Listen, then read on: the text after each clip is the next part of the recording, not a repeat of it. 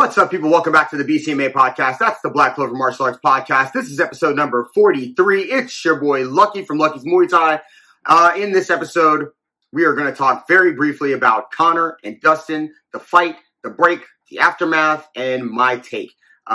Primarily because I'm going on vacation.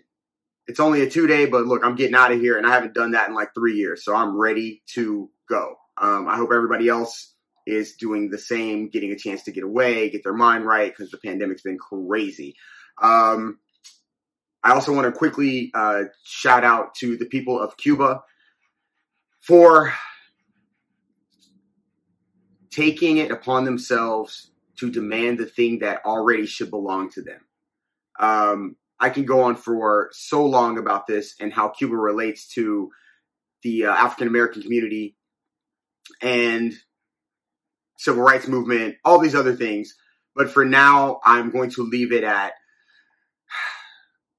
I keep hearing these things about people saying they should give them their rights. They want somebody to give something to them. You know, the truth of the matter is their rights are their rights. Nobody should have to give them anything. They belong to them already. What they need is support in order to enjoy those rights that we all sometimes take for granted.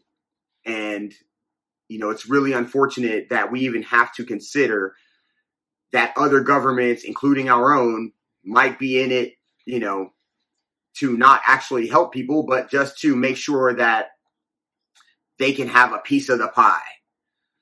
A pie that belongs to other people that they haven't even gotten a taste of yet. So, in my opinion, the Cuban people need to already have their rights. The embargoes, trade embargoes, all these other things that might have had use in the past are obsolete. The world is clearly changing. Obviously, we've seen unrest in South Africa. We've seen unrest in Haiti. Now, obviously, in Cuba, Venezuela, we can go around the world, and obviously in the U.S., the world is definitely changing. Opportunity is for it to change for the better. So, hopefully everybody that has a chance, a voice, a platform, whatever the case may be, will use that time, that place to say, you know, enough's enough. We deserve what we already should have. And sending love to all those people in Cuba, and I hope that it all gets resolved in the best way possible for them. I love y'all. If you like the show, that was quick, right? If you like the show, please hit the subscribe button, keep the like, tell a friend. The gym is doing great. If you want to stop by the gym, hit us up, www.luckysmt.com, and we'll set you up for the free trial class and get you in there so you can see what we do. All right. Connor and Dustin. Look, I said this in the last episode. There was nothing in Connor's recent past that made me think that he was going to do anything with Dustin. Nothing. The trash talk was exactly that. It was trash. Dustin hit a couple of one-liners that basically were better than Connor's entire trash talk. I don't understand people's, you know, how many, I guess it's true in everything, right? You can tell somebody something, it turns out to be false. And you see this over and over, people get screwed and over again for the same things. I will say this. I have heard so many times, Connor's in the best shape of his life. And other fighters too, not just Connor. Connor's in the best shape of his life. Connor's in the best shape of his life. Clearly this time, yeah, man, you can only take so much from what you see when you're looking at a person's body. So now that everybody says he's in the best shape of his life and he breaks his leg, was he in the best shape of his life? I don't know. Was there already? Now I'm hearing, wait, just so we're clear, I'm hearing all kinds of excuses of reasons and things that happened, things in camp, check kicks. I've heard, you know, and then I saw the video of the elbow block where he double arm blocked and hit him with the elbow across the ankle. All of these things can have contributing factors, but ultimately you still lost the fight. So it doesn't really matter necessarily when it happened, right? You can say whatever you want, but what we saw happened in the fight. Manny Pacquiao fought Floyd Mayweather after the fight was over. Oh, he had a shoulder injury, you know, and this, that, and the other. Yo, the fact of the matter is the truth. You went in there, you signed the paper, you trained, you showed up, touch gloves or not, fought. You did well for a minute and 40 seconds, because I believe Dustin controlled for 3 minutes, something, 3:13 or something like that. If Dustin's controlling for 3:13, it's a 5-minute round, and you were good for the, I mean, you only did well for the first minute and 40 seconds. So, like, could he come back? Absolutely. We've seen breaks, obviously, Anderson Silva. We've seen other guys break their body parts and come back. But do you want to come back with $400 million, $300 million, whatever his net worth is, sitting in the bank, 2 kids, wife, everything you could ever want? Are you trying to come back and get smashed in the face? Do you really want Dustin Poirier on top of you again, throwing elbows down, pushing you while you're trying to grab his gloves so you can up kick out of an act of desperation, possibly? I don't know.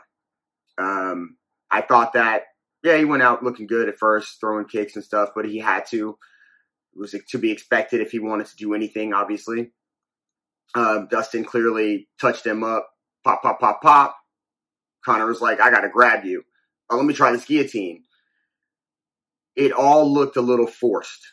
It didn't look like he was like old Connor, ready to like, I'm going to go out there and finish him in the first round. Mark my words. Blah, blah. Call me Mystic Mac. All that. It was poor. That was really bad, but I wasn't trying to do it good. I could do it good.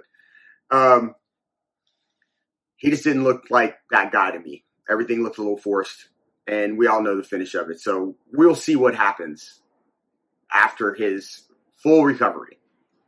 Now, the responses were across the board. I had to watch this for a few days, kind of see where everybody was, but you know, it ranged from, you know, you suck, it's over, to, you know, he's still the best that ever was, he'll come back, to, you know, yeah.